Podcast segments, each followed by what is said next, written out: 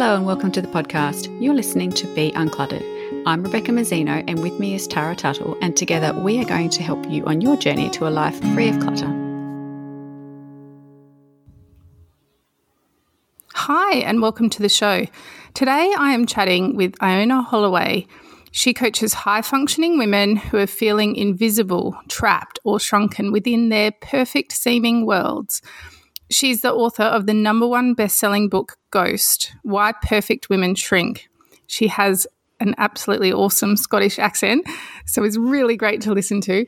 And is here today to discuss with me perfection and why our relentless pursuit of that is doing us a massive disservice. So, welcome to the podcast, Iona. Thank you. It's wonderful to be here. That was a lovely, generous introduction. Thank you. So, this insight that you have in into the pers- pursuit of perfection and how it has this ability to diminish us or diminish women isn't just something that you've you know gone off to university or college and researched. It's something that you've personally lived through. This is your story. And it's a story that I think so many of us can relate to in one way or another. So, can you start today by sharing with us a little bit about yourself and how perfectionism was showing up in your early life? Yeah, of course. Um, yeah, and I think that the personal experience of things distills stuff down into not just knowledge but wisdom, especially when you've been able to move through it and understand it in some way. Um, so I appreciate that. Um, I think if I can distill it down to the most simple thing is I was the number one collector of what I call glitter. And glitter is pretty much anything that made me look or feel strong or good or good enough to be existing in the world. So I was going around collecting all of the evidence that I possibly could through winning things, through being top of my class when I was younger, and then ultimately the hardest working person in every single environment that I placed myself in. Um, I had the really small body, um, and a huge part of the story that I tell in my book Ghost is how perfection manifested as an embodied war through trying to shrink my body. Um, but I would say that my life was stuffed to the brim with every single thing I could possibly collect to prove that I was perfect to perhaps myself and to everyone watching. But the reality of that existence was that it was incredibly, incredibly painful to be me because the standard was so high and the energy that had to go in to keep up that facade of perfection was truly exhausting. Um, and it eventually, it broke me. And I guess that's the thing, isn't it? It's keeping up the facade. You talk about being exhausted, but I bet people around you, even people potentially quite close to you, wouldn't have seen or appreciated how exhausted you were because being perfect, you probably also kept the facade perfectly, which meant no cracks, no people peering in or being able to see this exhaustion. So I guess it would have been a real internal struggle for you keeping that that facade up. Yes, uh, 100%. And I think that that experience of the facade is one that so many people can relate to in some way. The idea that what we are presenting out to the world, the external self, compared to the internal world that we're wrestling with, often those those experiences or those personas or lived experiences or whatever you want to call them are vastly different. And that's why so many of us feel like frauds because the outside isn't matching the inside. So we're having to work very, very hard to conceal what's inside. And what one of my favorite phrases to describe this um, is if you want to look at something powerful, look at the force used to suppress it. Um, and that's not my wording. Um, that's a beautiful woman who I met called Brittany who said that phrase. But it's this idea that what we conceal or feel inside is powerful. It can be powerful in a very destructive way if it's not, um, if we're not feeling good about it. It can also be powerful in a really beautiful way if we actually know how to be more honest with ourselves in the world. But I think the reality for many, for many people is that we're scared to show the cracks. And so we'll work incredibly hard to pretend they don't exist. Mm. That's a really strong image, and I love the the idea of the cracks. I don't know if um, you're familiar with the. Uh, I think it's a Japanese kind of art form where if things, especially like pottery or ceramic kind of items, are broken or chipped, they're repaired.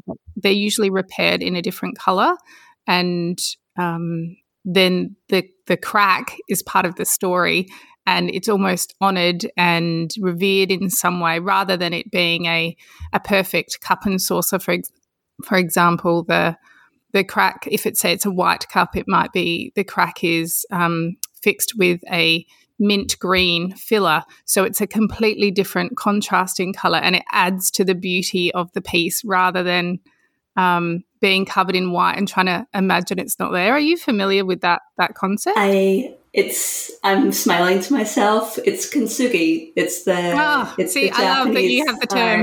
yeah. yeah, and the, and you know the reason that the reason I know about it is one a woman that wrote an endorsement for Ghost used that description as a way of describing the way I talk about the mending of the self, not the mm-hmm. fixing of the self, but the mending, and the idea that the scar tissue actually adds in a way it tells the story of our lives it's not it's not a blemish it's it's it's a strengthening and an, an addition of the self and i actually have been working with clients with this visual especially because i really have been trying to get out of just deconstruct the idea that we are trying to fix ourselves mm. when we're hmm. doing any kind of work because that in and of itself implies that we're broken and i believe to the bones because I felt that I was broken for a very long time. We are never broken.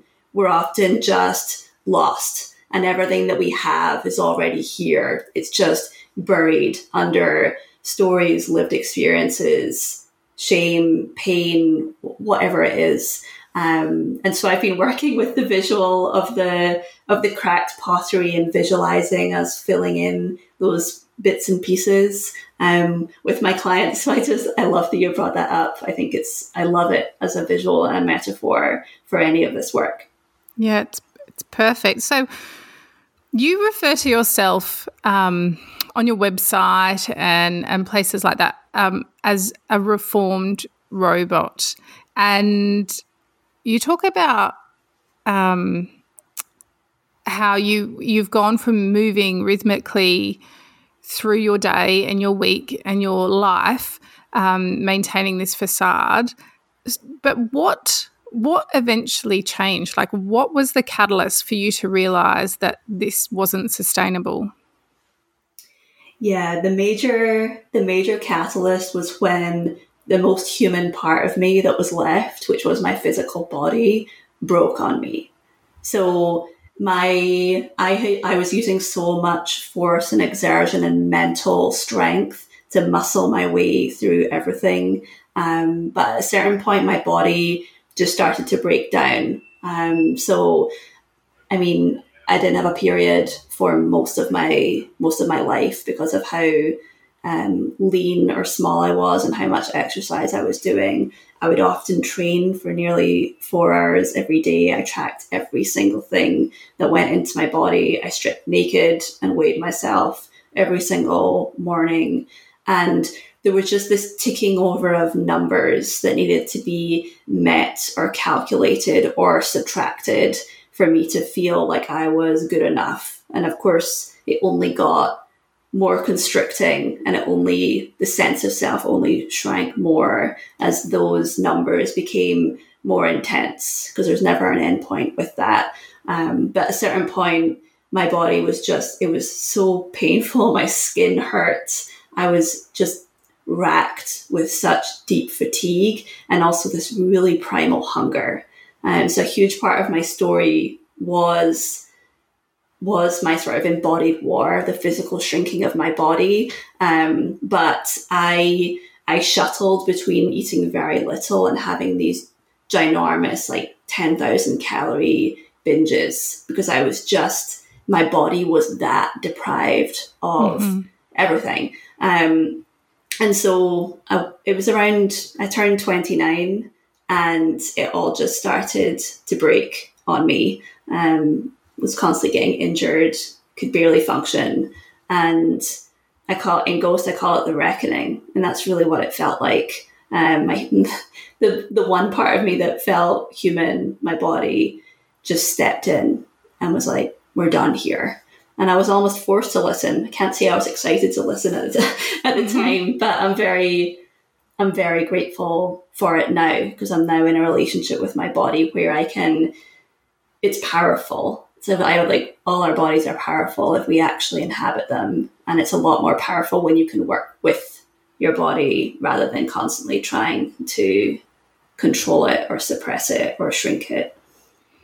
And a piece of the puzzle that is probably worth mentioning is that you weren't you weren't physically weak or um, a, a, sickly child or I mean you you were an athlete, weren't you? Can you tell us about that? Because you weren't you weren't even in your home country with your natural support system around you when all of this started coming to a head. You were away from home um, with all sorts of you know work pressures and stuff like that. Can you just fill us in a, a bit of that background because it it it adds to the picture of how much you were trying to keep it all together um, yeah. And the place yeah. that you came from, which appeared to be so strong and someone that had it all.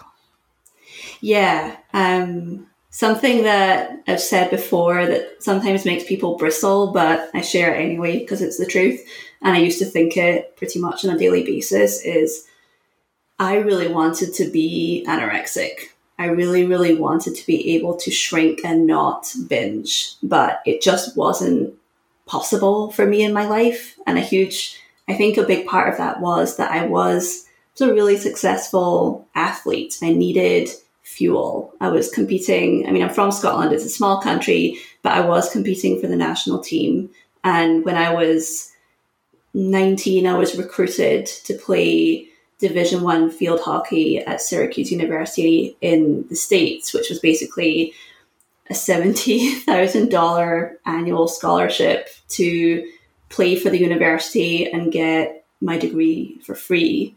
And so I was in a very high performance environment. And so it wasn't ever that I was weak in my smallness. In fact, my body was ridiculously strong. Um, and it actually became even more so once I graduated and really got into weightlifting and CrossFit, I just had a tendency of putting myself into intense environments where the pretty, for lack of a better word, disordered, inhumane way that I was behaving was reinforced by the culture that was surrounded, like in CrossFit gyms or in high performance environments. And so all the ways where I was extreme was not only validated, but rewarded. Um, and so it wasn't ever that I was thin, even. It was never that anyone thought that I looked weak. I was the one with the less than 10% body fat with visible muscle. Um, I mean, I was tiny, but I was. I was a force of nature. Mm. Um, and that gave me a lot of, of what felt like strength. Um, although looking back on it, I see how brittle I actually was. It was such a house of cards. It's so interesting to contemplate, isn't it? Because we quite often will categorize people or, you know, put them in the box, you know, that perfect looks one way. Um, but this perfection shows up in so many different ways. It's not just physical, it's not just um, being the best or you know getting the best grades or being the best at work so you've explained a bit how your experience of perfectionism was showing up your grades your body image your athletic output can you explain or give us some examples of how this perfectionism might manifest for different people? Like, can it show up for people in perfect parenting, for example? Or, you know, mm. now we're, um, you know, we're on a podcast where we're talking about, you know, quite often people living with less, but can people take that to the extreme, like minimalism, and then try and craft this perfect, idealized, you know, home um, and get lost and get swallowed up by the perfection in that? How does how else can it show up for people? Yeah, I think I think perfection perfectionism is something that pretty much everyone deals with. Um, I think that often there's this odd correlation between being a type A person and being a perfectionist or being a very high achieving person um, or someone with very high standards and being a perfectionist. But the way that I see this play out, I see perfectionism in pretty much every single person I meet because if anyone is in any way a people pleaser, what they're doing is try to control people's responses to them often by being good or not being the nail that sticks out. So softening themselves in some way, censoring themselves in some way in order for the union to feel perfect. That's something I see in so many of my clients who wouldn't necessarily think of themselves as a perfectionist, but look at the places where we're trying to control the way people experience us. And you can pretty much walk it back to we're trying for things to be perfect. So if it could be a relationship where we're just not honest in why, it's because it needs to be protected. And so we'll try to be extra good so that we don't ruffle any feathers. Or if it's within the context of a home, what are we controlling here when we're removing elements or in pursuit of minimalism? Like, what's the morality around that? Like, what are you, what morality are you attaching to the ability to live with less and less and less? Like, what's the motivation there? Mm. Is there a way that you're trying to control the way someone experiences you? Are you trying to get validation for how disciplined you are? These are all different ways that perfectionism can show up, perhaps in not in the way that we often talk about. So, from your work that you've done, not just on yourself, but with other clients that are experiencing this, have you come to any kind of understanding of where this need to be perfect comes from? Like, do you think it is modeling by our parents? Is that have we have we learnt this behavior, or is it something that shows up after traumatic experiences, or is it, you know, is it a I, I was going to say an epidemic. It feels like the wrong word to be using at this point in time, but I'm going there. Is it an epidemic of our exposure to insane levels of comparison? We didn't used to be able to compare ourselves with celebrities and their homes and their lives and their um, whatever their makeup routines, whatever it is. Uh, you know, now we have access to everyone on the globe practically, and into their lives. So we can compare. You know is it is it coming from that? What what are your thoughts around where this need to be perfect comes from? I think it's it's one of those annoying answers. It's a combination of all of them because mm-hmm. i think that the people that we become is an amalgamation of what we've been told we are and how that interacts perhaps with just like how we fall into this world. Like what we inherit from from past generations, even the the traits and the personalities or the tendencies, and that combined with the environment, the stories that people begin to tell about us. Um, so, for example, the stories that I heard for much of my childhood, often from my peers and from teachers, was that I was so naturally gifted. Oh wow, she just picks up everything and it's it's it's magical. it, was, it was like I had this sort of mm-hmm. golden glitter that I was dropping over everything. Um, and that wasn't actually true because that's not it's not really possible unless you're a genius. Um, but that became the identity that I started to to wear.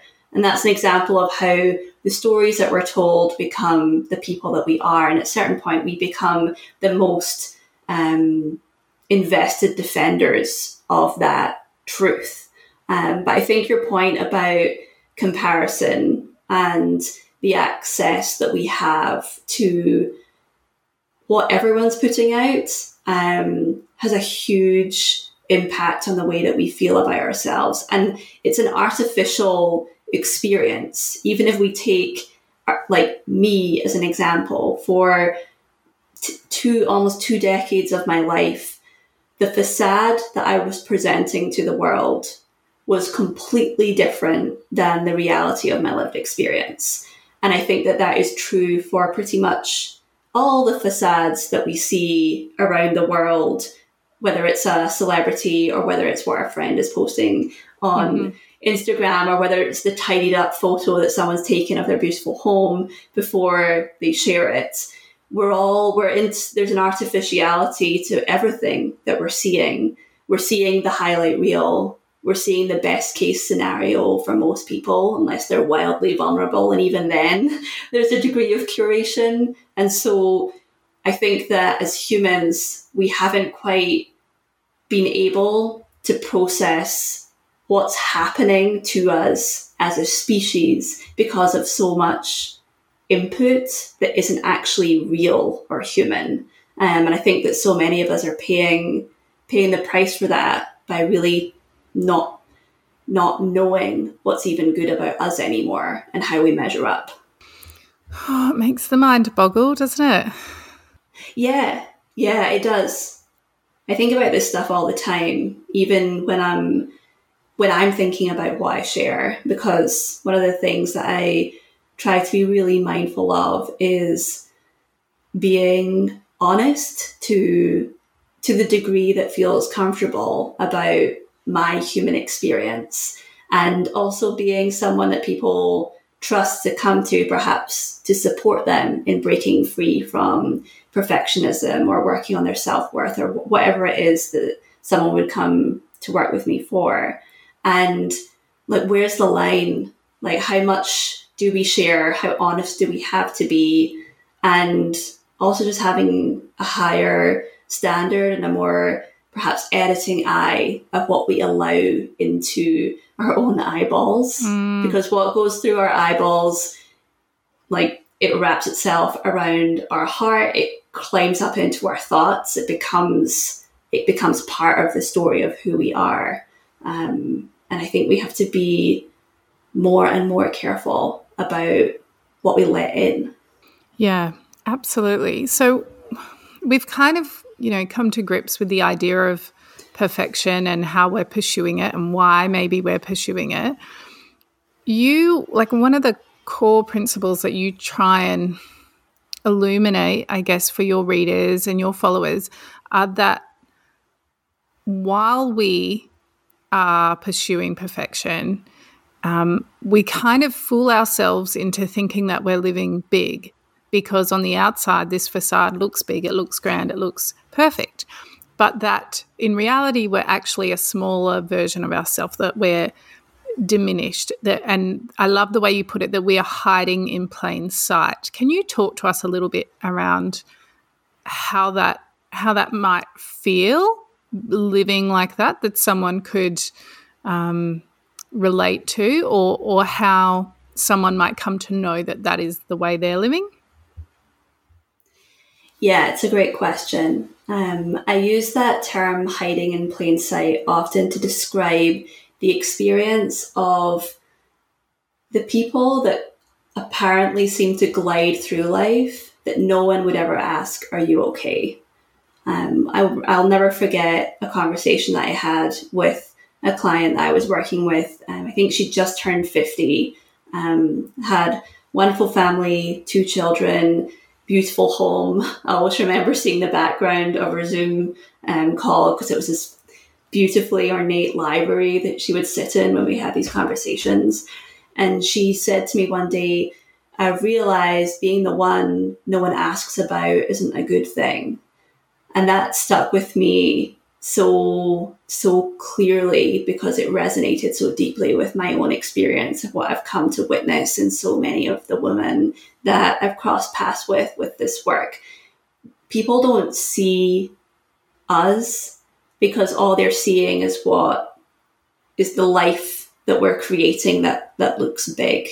Um, but when we are when we are wrapped up so intensely in the work and curation of having a lot of things and for them all having to be apparently perfect. We're not giving ourselves any breathing room to try anything. So, for example, um, for one of my, uh, uh, quite a lot of the people that I work with would just perhaps describe themselves as creative once like once upon a time mm-hmm. they were creative. So they were the writers or they were the painters and they find themselves in these careers now where they're not actually creating anything they're supporting those who are creating things. So it's almost like this is a good example of of shrinking. So we're close enough to what we say that we love to do but we are a support act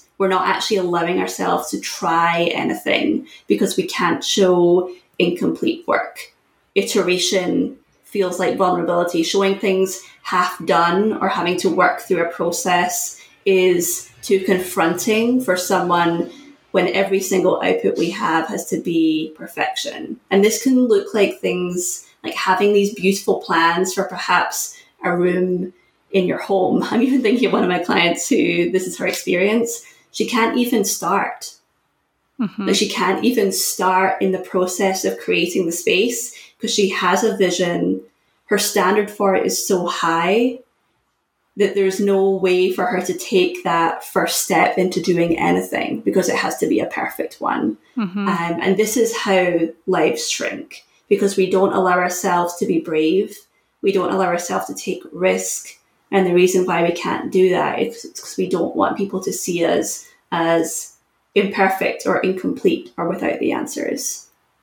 I've got a concept I want to throw at you, and I don't know if it's one you're familiar with. It's um, a term that is quite often used in Australia called tall poppy syndrome. Um, and I don't even know where it originated, but it's a part of Australian culture that I knew of, but I feel like I only started seriously noticing that it exists more in Australia after living overseas. And I found that it wasn't as prevalent there, not definitely not to the same extent. So, tall poppy syndrome is the idea that if someone is standing out from the crowd or growing bigger than those around them, that they need to be cut down to size. It's based on this idea that all poppies should grow together at the same rate.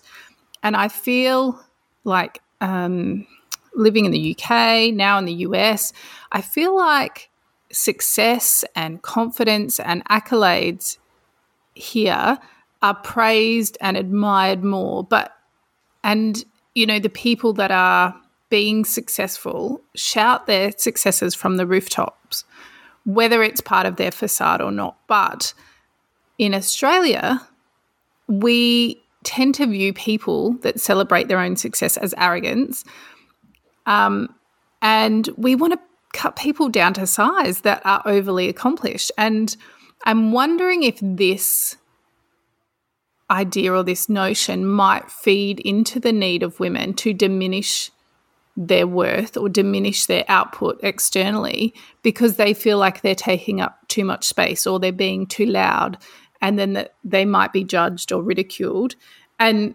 like happens so frequently brought down to size publicly. What are your thoughts about about that? Is it something you were aware of or you've experienced? Mm, yes, I love this. I love this topic. I think in Scotland we call this being too big for your boots. It was probably mm-hmm. the worst thing you could ever be, which was the idea that you would grow, your feet would get so big that you wouldn't fit your boots anymore. Um, and it like Scotland is it's like the tiny part of the UK, and we've always been the sort of inferior or suppressed nation. Like England has always dominated us, and I think that that has bled into the way that Scottish people act in many ways and feel Mm-hmm. about themselves. And in some ways, it's re- really endearing because it's that this kind of that dark, sarcastic um, slant to everything. But I certainly was raised in an environment where arrogance and confidence felt like the same thing. I believe they were the same thing for Mhm. for a very very long time. Um, and when I moved, so I moved to the US when I was twenty, and I've been here for over a decade now. Um, and there was a definite difference in tone to the way that people talked about themselves here, which was, it felt like a foreign language to my ears when I first came. Um, but I do still think there is this confusion, and I think it's especially true within women, about confidence and arrogance because we think that these are the same thing. And so if we get too confident in ourselves, that we'll become this really arrogant person that no one likes. And at the end of the day, so many of us it's a fundamental human need to be to be liked. Um, and I think often that is a reason why so many of us in our lives do end up playing playing in some way small, um, because we're almost scared of what it would mean to take up space, or we have no idea what that would even look or feel like, and also what happens if everyone that knows us then rejects us and we're out lost on our own. Um, that's, I think, another reason why so many of us don't have the confidence to to back ourselves. Um, I think it's the reason why so many people can't actually use their voice to talk about anything to do with themselves, and so that's why we end up talking about other people. Mm. Um, and that's where I think your the metaphor of the poppy comes down because I think this is another part of the way that we mitigate the feelings that perhaps we're not doing everything that we could or we're not doing the most of we're not making the most of our lives or we're not going after our dreams so we'll go after other people's. And i think that's often where jealousy shows up. Um, and so we'll point to the people who actually perhaps are embodying a degree of confidence that we that we wish that we had and we'll find some way to cut them down Mhm. um, and so, and this was something I, I did this my whole life with other women.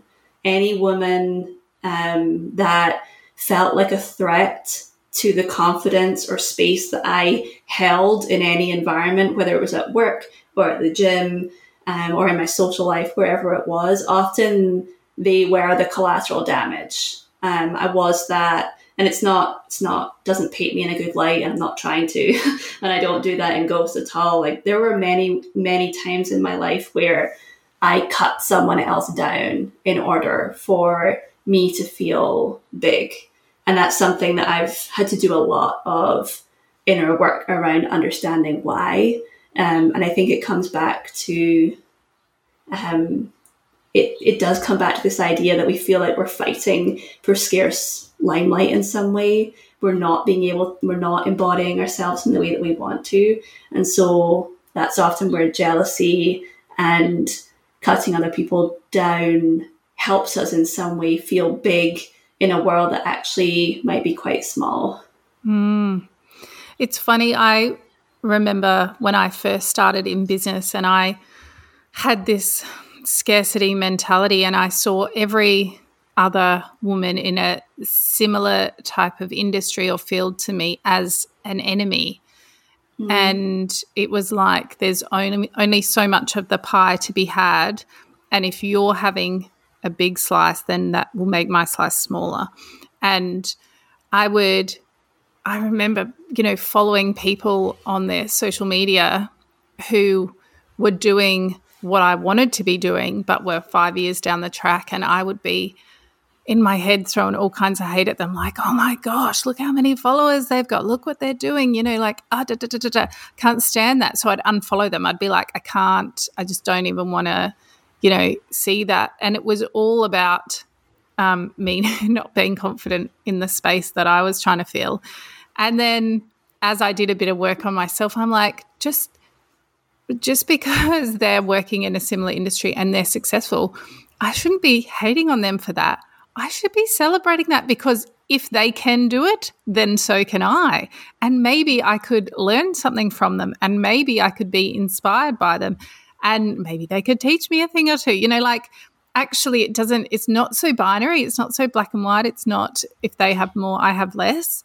It's that I can celebrate them and still do me. Like I can hang in my lane but I can glance left and right and go, good on you for getting ahead and, you know, well done on this over there. I'm still me in my lane. No one else can do me. And just because you're successful, that doesn't diminish me in any way. But it take it takes work. It definitely took me a bit of work to get to that point when I first started out. Yeah, and I think what you just described there is the difference between being a human and trying to be a perfect one because mm-hmm. I think that that sort of black and white experience of I either win or I lose. So if someone else is already winning in some way in the in the industry or with the career that I want, then I've already mm-hmm. lost. And so we do and so we do nothing. Um, or we play smaller, we're like, oh, maybe I'll just do this instead because it's close enough. Um, and I think that settling into and being able to understand that we all have worth. No one does it like we do. We all have a way of sharing with the world in a generous way if we are ourselves that no one could ever compete with because, like you said, we are who we are. No one can do me, I can't do you. Um, and that's a much more kind of abundant, open space to play in rather than thinking that just because someone else is doing something similar, you can't. Um, but I think that like these are the these are the holes that we fall down. These are the lies that we tell ourselves when we are not filling ourselves up with our own sense of innate worthiness. So is is that the way we shrink then? Like, you know, you talk you focus a lot on the idea of shrinking to to fill our space is that is that how we shrink? We we don't let ourselves be um, fully, not even fully present, but fully ourselves, all facets, the good, the bad, and the bits that need improvement. You know, that we hide them, suppress them. Um, is is that what you're getting at when you talk about shrinking? Yeah, yeah, I, I love that way of describing it. It's almost like we would rather it's safer to be beige so mm-hmm. we'll just sort of get rid of all the things that actually make us special so we can guarantee that what we're doing is good. And it just means that we're never actually opening ourselves up in any vulnerable way. So we pass and we probably do well, but our soul is dead inside because we're mm. not actually being ourselves.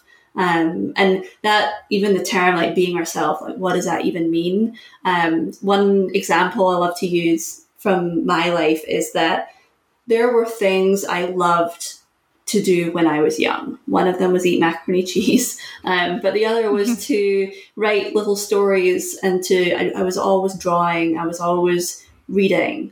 Um, and I loved playing, I was, in a, I was, I loved playing sports and being outside with my older brother and all that kind of thing.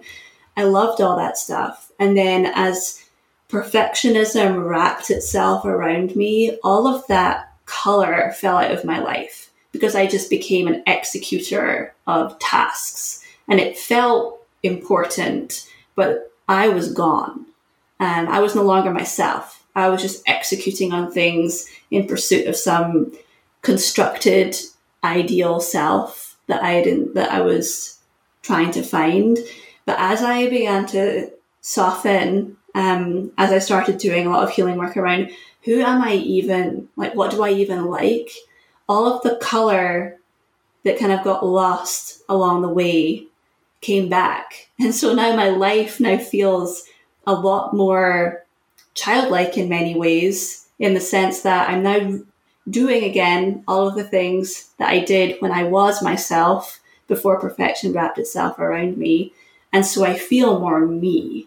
I feel more human, definitely. Life is a lot more fun to live, but I also feel more me. Um, and that's allowed me to do things like have to write a book. I never could have started writing a book when I was trying to be perfect because it would have been the most excruciating experience and I would have given up because chapter one wasn't perfect. Um, I never would have been able to start a business when I was trying to be perfect because how do you start? And these are all things that I dreamed about when I was young, and I'm now able to realize in a beautiful way, however, like whatever way it's unfolding, because I'm allowing myself to be, to follow what feels, what feels good rather than what I think I should be doing to make sure that people think I'm good. Mm. And a lot of us wouldn't even know what feels good anymore. We've so dis- disconnected with our inner feeling. It's all about external validation. That mm-hmm. there's there's some work to be done to get to get back in touch with ourselves to even recognize when something feels satisfying for ourselves, for our soul, not for public consumption, not for the right colored image in the Instagram grid. Like, yeah, I think I think there's there's a lot in that, and I love that you use the word colorful because I will put a picture of Iona on our um, on our website. But you are you're the embodiment of colorful. You have the most yeah. phenomenal hair. yeah, that was like month three of I call it like getting well, like mending, whatever you want to call it. But on month three, I just woke up. I'd just done a whole load of inner child work, um, which is sort of reconnecting with your childhood self and understanding like when you abandon that part of you and finding ways to reconnect with with yourself. Um, and I was like, I think I think my hair needs to be pink, and I don't know. We're nearly three three years down the line now, and it just feels just feels right and I'm not trying to do it for anyone else. It just feels good for me, just in the same way that I wear yellow now, and I never allowed myself to wear yellow because I wanted to have a very minimal wardrobe, and I could only wear colors that were that were black because those were slimming and serious and all that kind of thing. Um, it's all the all the ways that we drain our personality and sense of self out. We sometimes don't even realize that we're doing it. Um, but anything that we can do to reclaim to reclaim ourselves, um, it's that is the work that everyone needs to be doing. Mm. I you're reminding me of I had a bit of a uh, let's call it my quarter life crisis, um, and I was into it was pre kids, pre marriage. I was entirely consumed by my work, um, and like slept, lived, breathed. It was work. I was connected 100% of the time and uh, pretty demotivated, but didn't come up for air long enough to realize that that was how I was feeling anyway. I remember taking a, a weekend off and flying back home interstate to see my family. And I remember my dad saying to me, Oh, you know, this works that you're doing is pretty full on. He said, You know, we hardly hear from you and all of that. And that didn't, it sounds terrible. That didn't, you know, alarm me that I used to call my family all the time and I wasn't calling them very much. And he said, and from what I hear, you've stopped cooking. And that to me was like a slap in the face because I was like, I come from a um, German heritage and we are all about the food and every occasion is all about the food. And dad was like, What's that about? You've stopped mm. cooking? And I was like, Oh my gosh, that was the wake up call I needed. I was like, That's that, that is the highlight of, you know, of that's what makes me me is I've always loved cooking. I'm always in the kitchen. That's my happy place. And it took him to say that for me to go, You're right. I'm massively disconnected. I didn't even I didn't even keep milk in the fridge. I kept frozen dinners in the freezer. That was it. And then I was, I thought, okay, this is, I've lost myself in this work life. So I flew back and I quit the next day. I walked in and said, I'm done. And my boss was like, "What?" And I said, "I've stopped cooking." And he thought I was mad, but I was like, "Okay, that's the that's part of my essence, and it has been gone. It left the building six months ago." and that's not okay. So I can't. Um, he tried to talk me into, you know, a way to incorporate the two, and I'm like, no, nah, there's no, I can't, I can't be this and be that. So I need to go now while I can still reclaim that essence that I've lost. Otherwise, it'll be gone forever. So um, my dad felt a bit concerned for a while that he'd kind of turned off this great job that I had. I'm like, it's all good. It's all good. I'll find there'll always be another job. But um, if I lose that connection with what I loved and what made me me, then how do you know if you can ever refine it? So yeah, it's funny. It's funny how it yeah. how it shows up for us, whether it's hair color, whether it's in the kitchen. It's that whole reminding what what lights you up. And when we're in this um, facade, whether we're trying to be beige or we're trying to be the perfect black with all the other perfect blacks, it's just it's just a it's just a really awful way of existing. So now I want you to give us some hope and and and can you maybe give us something to take away, something we could do today to stop the shrinking? Are there particular habits or practices that you believe help us to let go of this perfectionistic tendency and live more fully as ourselves? Yeah, that's a great question. Um, one thing that I did want to know before I go on that is what you said about consciously choosing to remove yourself from an environment that was causing you to shrink. Mm-hmm. I think so many of us are in pain because of the environments that we place ourselves in. And so sometimes we'll try to fix ourselves within the context of a job that is just wrong or a relationship that is just wrong. And we feel weird about, we feel broken in them. And sometimes we actually just have to leave those, those environments. You said it, you're, I can't do, I can't cook and do this job. So I'm choosing, I'm choosing me. Um, I think so many of us are really scared to actually do that. So I just wanted to say how much I love that. I think that often can be a beautiful way of beginning to reclaim a bit of ourselves mm-hmm. by really, really examining the environments that we're placing ourselves in and the quality of the relationships that we have within them. Um, another thing that I think that I really like to to practice is asking myself how honest I am throughout the day. So in any interaction that I have with someone, do I am I actually honest in it or am I guarded in some way or am I people pleasing in some way or am I saying what I think someone wants to me, me to say or am I saying something that makes me look good? Like applying an honesty filter to all of our interactions, whether it's in person, spoken, over over the internet, over the phone, whatever it is. Where is the disconnect? how much of a disconnect is there between what we are saying, what is coming out of our mouth into the physical world, and what we actually feel inside? Because that can be a really, really good barometer for how honest we're being, how much of ourselves we're being, and perhaps how perfectly we're trying to manage our lives. Um, the first tool always with any work where we're hoping to perhaps change something or move into a different way of being is by observing our experience with the with the lens of curiosity. Mm. So I often use the use the example of the bird watcher. The bird watcher doesn't hang out in the woods judging the birds that fly around.